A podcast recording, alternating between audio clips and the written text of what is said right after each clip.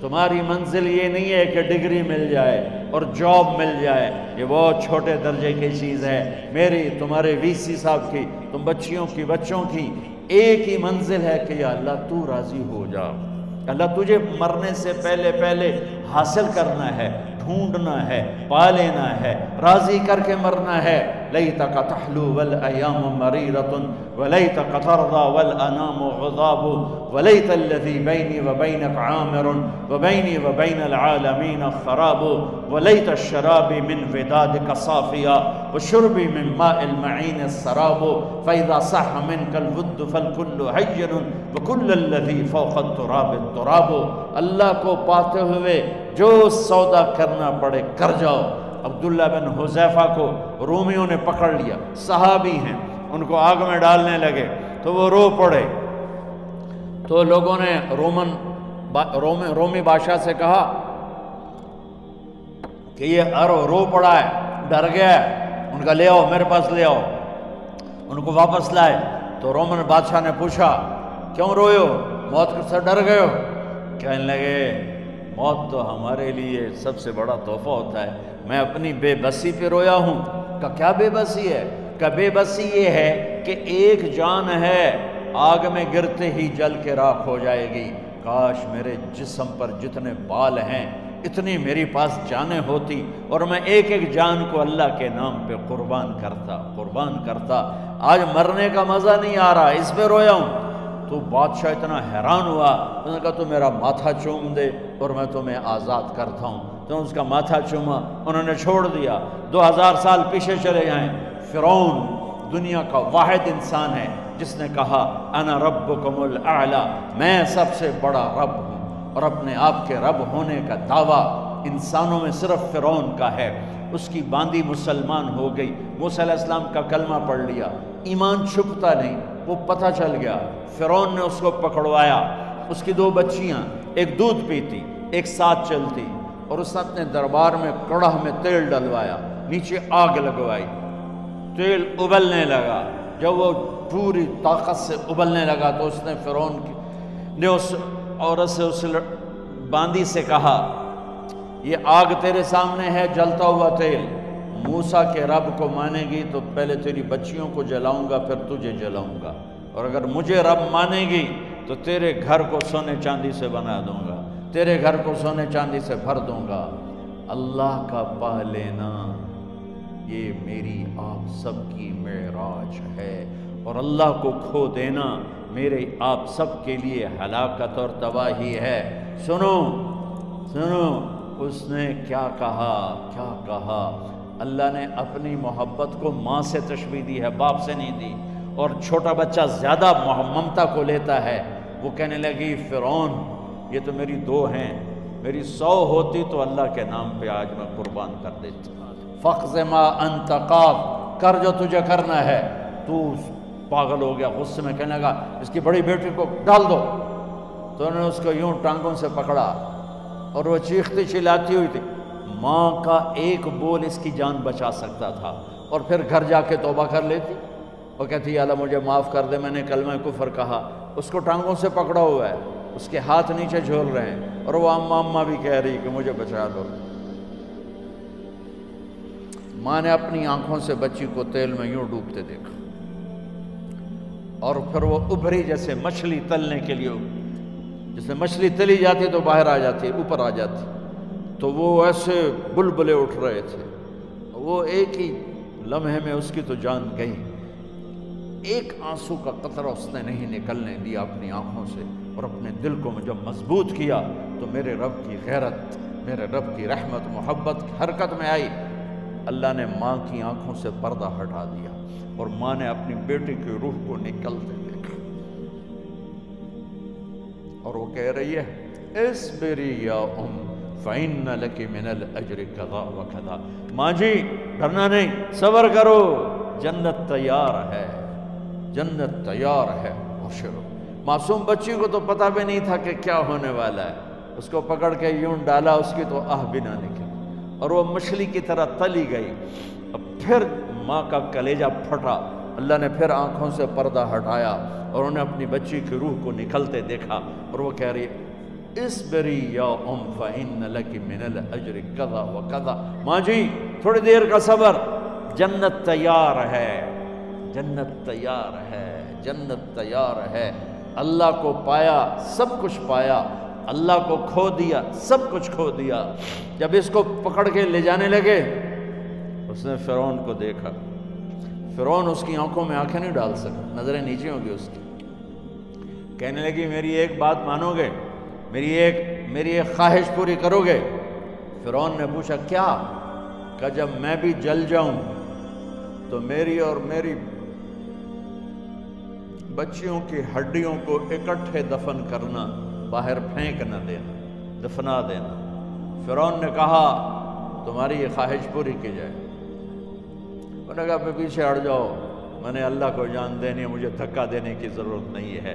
میں اپنے اللہ سے ملنے جا رہا ہوں۔ سبحان اللہ۔ جب اللہ مطلوب ہوتا ہے، تو موت محبوب بن جاتی جب اللہ کی نافرمانی ہوتی ہے تو موت سے نفرت ہو جاتی، مرنا عذاب نظر آتا ہے۔ وہ چھلانگ مار گئی۔ اللہ اکبر کا نعرہ لگاتی ہوئی۔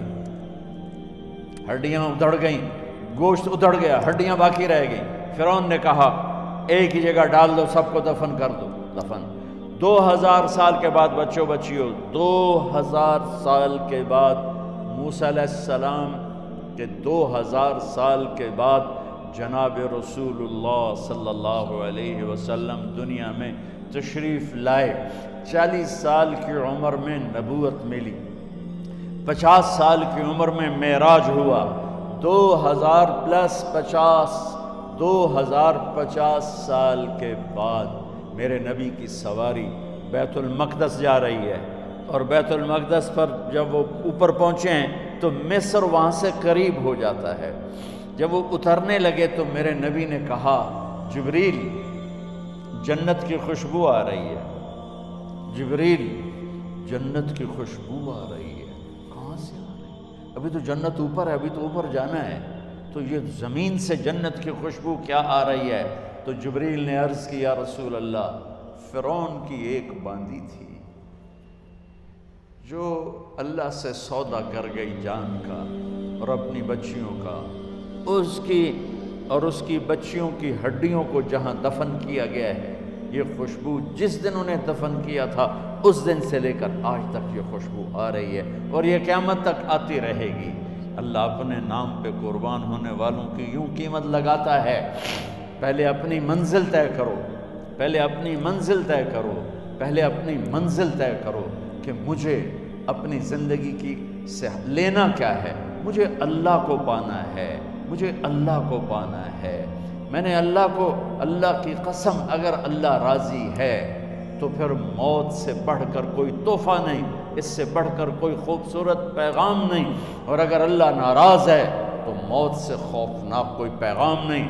عمر بن عبدالعزیز تین بر اعظم پر حکومت کی۔ عمر بن عبدالعزیز، بنو امیہ، مروان نو مہینے حکومت کی، اس کا بیٹا عبد الملک بن مروان اکیس برس حکومت کی، اس کا بیٹا ولید دس سال حکومت کی، اس کا بیٹا سلیمان ڈھائی سال حکومت کی، اسی تخت پر بیٹھے عمر بن عبدالعزیز۔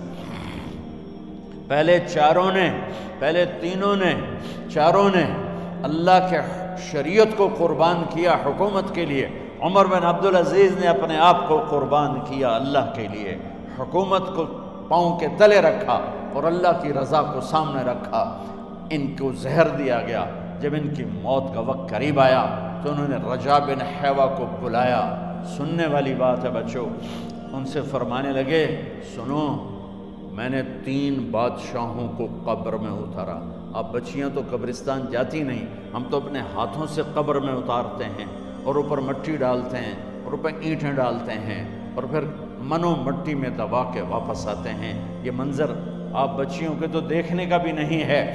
وہ کہنے لگے، میں نے تین بادشاہوں کو مٹی میں ڈالا، لیکن ان کے کفن کی گرہ کو جب کھول کے دیکھا تو ان کے چہرے قبلے سے ہٹ چکے تھے، وہ رنگ ان کے کالے پڑ چکے تھے۔ ولید بن عبد الملک سلیمان بن بن عبد الملک عبد الملک بن مروان عبد الملک باپ، ولید بیٹا، سلیمان بیٹا۔ یہ تینوں کا ان کے ان کے چہرے کالے ہو گئے تھے۔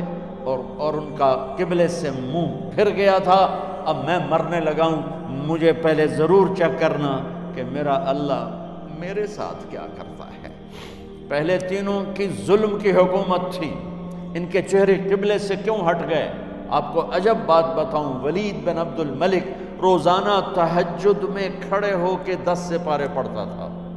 دس سے پاروں کی تلاوت تہجد میں کرتا تھا۔ کھڑے ہو کے اور قبلے قبلے سے چہرہ ہٹ گیا۔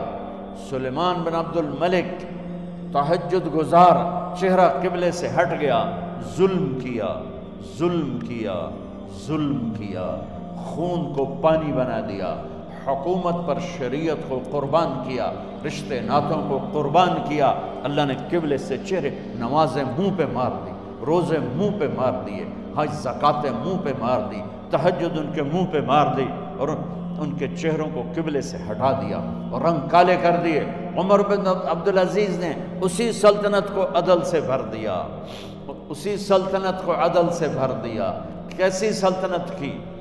جب گورنر تھے تو ساٹھ اونٹوں پہ سامان چلتا تھا۔ جب امیر المومنین بنے تو بچے کہنے لگے، ماں سے؟ بچے بچیاں بارہ تھے۔ ماں سے کہنے لگے کہ عید کا موقع آ رہا ہے، ابا سے کہو ہمیں نئے کپڑے تو لے کر دیں۔ ان کی ماں کا نام ہے فاطمہ، بچوں کی ماں کا نام۔ فاطمہ بنت عبد الملک یہ دنیاوی سٹیٹس میں سب سے بڑی خاتون گزری ہے۔ آج تک اس کے لیول کی کوئی عورت نہیں آئی۔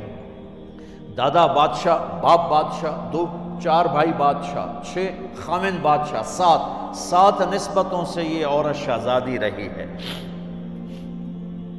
حضرت عمر گھر آئے، بیگم نے کہا، بچے کپڑے مانگ رہے ہیں. حضرت عمر کہنے لگے، میرے پاس تو پیسے نہیں ہیں۔ تنخواہ میں تو مشکل سے روٹی پوری ہوتی ہے، کہاں سے لے کر دوں؟ تو تھوڑی دیر خاموش رہی، بیگم پھر کہنے لگی، آپ ایسا کریں، اگلے مہینے کی سیلری ایڈوانس لے لیں۔ اس سے میں کپڑے لے لیتی ہوں اور روٹی کا خرچہ میں مزدوری کر کے، گھر بیٹھے مزدوری کر کے چلا لوں گی۔ آپ ایک مہینے کی تنخواہ ایڈوانس لے حضرت عمر بن عبدالعزیز واحد خلیفہ ہیں جن کے دور میں تین بر اعظم میں زکوٰۃ لینے والا باقی نہیں بچا تھا۔ یہاں لاہور بھی ان کی حکومت کے نیچے تھا۔ جنوبی اسپین فرانس ان کے حکومت کے نیچے تھا۔ کاشغر تک ان کے حکومت کے نیچے تھا۔ استنبول کے دروازوں تک ان کی حکومت تھی۔ تین بر اعظم میں ایک آدمی زکوٰۃ لینے والا نہ بچا۔ اور اپنا حال یہ ہے کہ بیگم سے کہہ رہے ہیں، پیسے کوئی نہیں، کپڑے کہاں سے لے کر دوں؟ اور بیگم طریقہ بتا رہی ہے کہ آپ اگلے مہینے کی تنخواہ ایڈوانس لے لیں، اس سے میں کپڑے لے لوں گی اور چولہے کا خرچہ، روٹی کا خرچہ میں گھر بیٹھ کے مزدوری کر کے کما لوں گی۔ تو حضرت عمر کہنے لگے ہاں یہ ٹھیک ہے۔ باہر آئے، وزیر خزانہ مزاحم انہیں بلایا کہ بھائی، ہمیں اگلے مہینے کی تنخواہ ایڈوانس چاہیے۔ یہ تنخواہ والے لوگ بیٹھے ہوئے تنخواہیں لیتے ہیں۔ اس نے کاغذ قلم آگے رکھ دیا، کہا، حضرت، یہاں لکھ کے دے دیں، آپ ایک مہینہ زندہ رہیں گے، میں تنخواہ دے دیتا ہوں۔ اب مجھے لکھ کے دے دیں، آپ ایک ماہ زندہ رہیں گے، میں آپ کو تنخواہ دے دیتا ہوں۔ چپ کر کے اٹھے، ایک لفظ نہیں بولے، گھر گئے۔ حضرت اپنی بیگم فاطمہ سے کہا، بیگم، بچوں سے کہہ دو کہ باپ کے پاس کپڑے لے کر دینے کی سخت نہیں ہے۔ اور خزانے ایسے بھرے پڑے تھے کہ زکوٰۃ لینے والا کوئی نہیں تھا۔ عید کی نماز ہوئی۔ نماز کے بعد جب ساری فیملی ملنے آئی اور بچے بھی ملنے آئے تو ان کو دیکھ کر ان کی آنکھوں میں آنسو آ گئے۔ کہنے کہ بچوں، آج تمہیں دکھ تو ہوگا اپنے باپ پر کہ ایک جوڑا کپڑا بھی لے کر نہ دیا عید کا۔ تو ان کے ایک بیٹے نے کہا، ابا جان، آج ہم بڑے خوش ہیں۔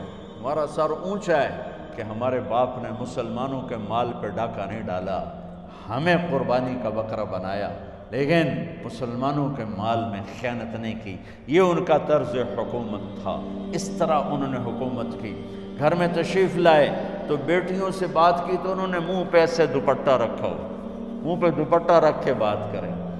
تو فرمانے لگے، کپڑا تو ہٹاؤ، دوپٹہ کیوں رکھا ہوا ہے؟ تو گھر کی خادمہ زور زور سے رونے لگی۔ کہنے لگی، امیر المومنین آج آپ کی بیٹیوں نے کچا پیاز توڑ کے روٹی کھائی ہے، تو وہ اس کی بو ہے منہ میں، آپ کو بو سے نفرت ہے، اس لیے منہ پہ کپڑا رکھ لیا ہے۔ تو حضرت عمر اتنا روئے اتنا روئے کہ ان کی داڑھی تر ہو گئی۔ کہنے لگے، آخر میں جب تھوڑا آسرے میں آئے، کہا، میری بیٹی ہو تمہارا باپ تمہیں بڑے اچھے کھانے کھلا سکتا ہے، لیکن میں جہنم کو برداشت نہیں کر سکتا۔ میں جہنم کی آگ برداشت نہیں کر سکتا۔ اب مرنے کا وقت آ گیا۔ جب وہ گورنر تھے تو ساٹھ اونٹوں پہ ان کا سامان چلتا تھا۔ اور جب وہ امیر المومنین بنے تو عیادت کے لیے لوگ آ رہے تھے۔ تو سالے عیادت کے لیے آئے۔ فاطمہ کے بھائی کپڑے دیکھیں امیر المومنین کے تو بہن کو ایک طرف کر کے فرمایا، بڑے نیک سرداروں میں سے تھے یہ مسلمہ بن عبد الملک کہنے لگے، امیر المومنین کے کپڑے تبدیل کروا دو، لوگ پوچھنے آ رہے ہیں، تو میلے کپڑے اچھا نہیں لگتا کہا جی بھائی کرواتی ہوں. اگلے دن جب وہ حال پوچھنے آئے، تو پھر وہی کپڑے تھے، تو انہوں نے ان کو الگ جا کر کہا، بہن، میں نے تمہیں کہا تھا کپڑے بدلوا دیتی، کیوں نہیں بدلوائے؟ تو وہ رونے لگی۔ کہنے لگی، کہاں سے بدلواؤں؟ جوڑا ہی ایک۔ جوڑا ہی ایک۔ کہاں سے بدلواؤں؟ اور حکومت کتنی تھی؟ تین بر اعظم کی۔ تین بر اعظم کی حکومت۔ ہمارا تو پٹواری امان کا نہیں ہے وہ تین بر اعظم کی سلطنت لے کر ایک جوڑے میں اللہ سے ملنے جا رہا ہے جب ان کا انتقال ہوا سلیمان بن عبد الملک کی ڈیڈ باڈی جب قبر کے قریب لائے اتارنے کے لیے، تو ایسے ایسے ہلنے لگا۔ اس کا پورا جسم ہلنے لگا۔ تو اس کے بیٹوں نے کہا کہ ہمارے ابا زندہ ہیں۔ تو حضرت عمر نے فرمایا، بیٹو زندہ نہیں ہیں، عذاب قبر جلدی شروع ہو گیا ہے۔ عجل اللہ بالعقوبہ۔ قبر کی پکڑ پہلے شروع ہو گئی ہے۔ چھپا اپنے باپ کو جلدی۔ جب عمر بن عبدالعزیز کی ڈیڈ باڈی قبر کے قریب کی گئی اور ان کا بھائی اتارو، بھائی وہ باتیں شروع ہو جاتی ہیں، رومال ڈالو، چادر پکڑو، ادھر سے پکڑو۔ تو ایک دم ایسے ایک پرچہ ہوا میں اڑتا ہوا سب نے دیکھا۔ وہ آتے آتے آتے آتے آتے آتے یوں آ کے حضرت عمر کے سینے پر گر گیا۔ سب دیکھ رہے ہیں۔ جب پرچے کو اٹھا کے دیکھا گیا تو اس پہ ایک سطر پہ لکھا تھا، بسم اللہ الرحمن الرحیم۔ اور دوسری سطر پہ لکھا تھا براءتم من اللہ لعمر ابن عبد العزیز من النار۔ یہ عمر کے لیے جہنم کی آگ سے نجات کا پروانہ ہے۔ تین بر اعظم کی سلطنت لے کر وہ جنت کا پروانہ لے کر دنیا سے گئے۔ جب ان کو قبر میں اتارا گیا تو انہوں نے رجا بن حیوہ سے فرمایا تھا، تین بادشاہوں کے چہرے دیکھے قبلے سے پھر گئے، رنگ کالے پڑ گئے۔ مجھے تم نے دیکھنا ہے کہ کیا ہوتا ہے۔ تو رجا فرماتے ہیں جب میں قبر میں اترا اور ان کے کفن کی گیرہ کو کھول کے دیکھا تو چہرہ قبلے کی طرف فکس تھا اور مجھے یوں لگا جیسے چودھویں رات کا چاند قبر میں اتر آیا۔ میرے عزیزو، طالب طلبہ و طالبات، اللہ کو اپنی منزل بناؤ۔ اللہ کو اپنی منزل بناؤ۔ اللہ کو اپنے